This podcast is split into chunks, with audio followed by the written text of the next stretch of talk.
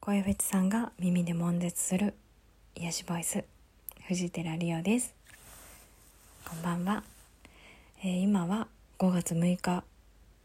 木曜日にじゅうさんじよんじゅうよんぷん、もうすぐ日付が変わりますね。ちょっとだけこの後ライブやろうかなって考えてるんですけど、今日はお便りのことでね、えーともう一度収録したいと思います。今日一つ前の収録でえーとお話しした内容についてお便りが届きました。えーと読み上げると、リオさんこんにちは。自虐ネタは人にそうじゃないよって根本的に言ってほしいからだと思いますね。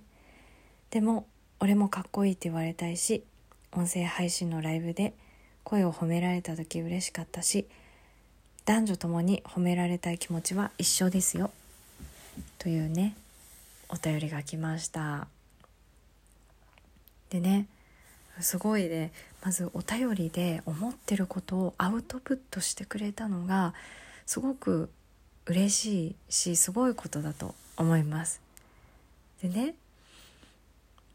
えーと、自虐ネタは人にそうじゃないよって根本的に言ってほしいからだと思いますね。そうなんです。表面上は、えーと、自虐ネタは人にそうじゃないよって言ってほしいんですよね。で、言ってほしいからわざと自虐ネタを言う。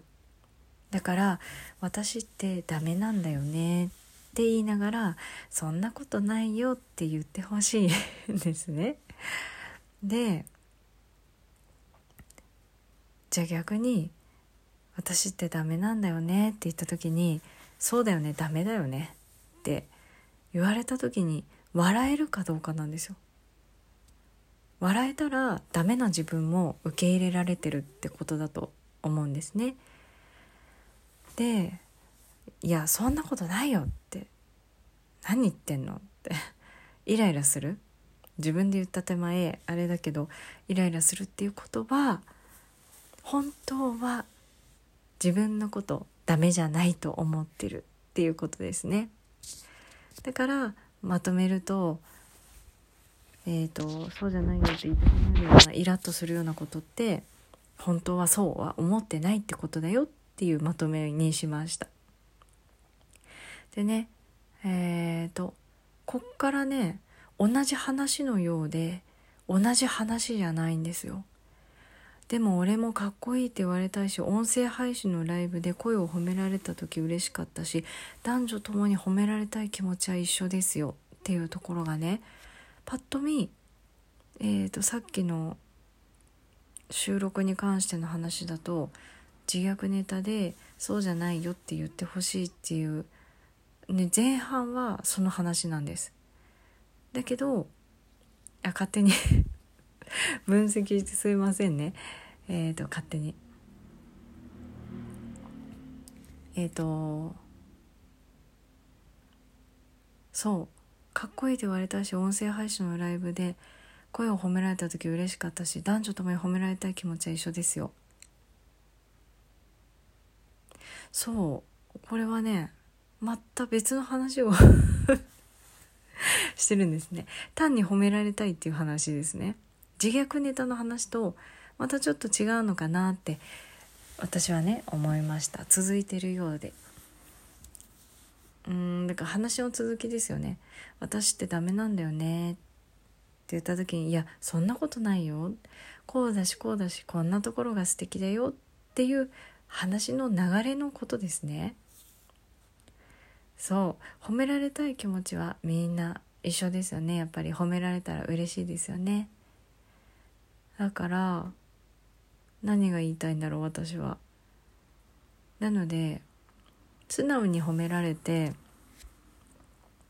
素直に、えーと、受け取れたらいいんですよ。だけど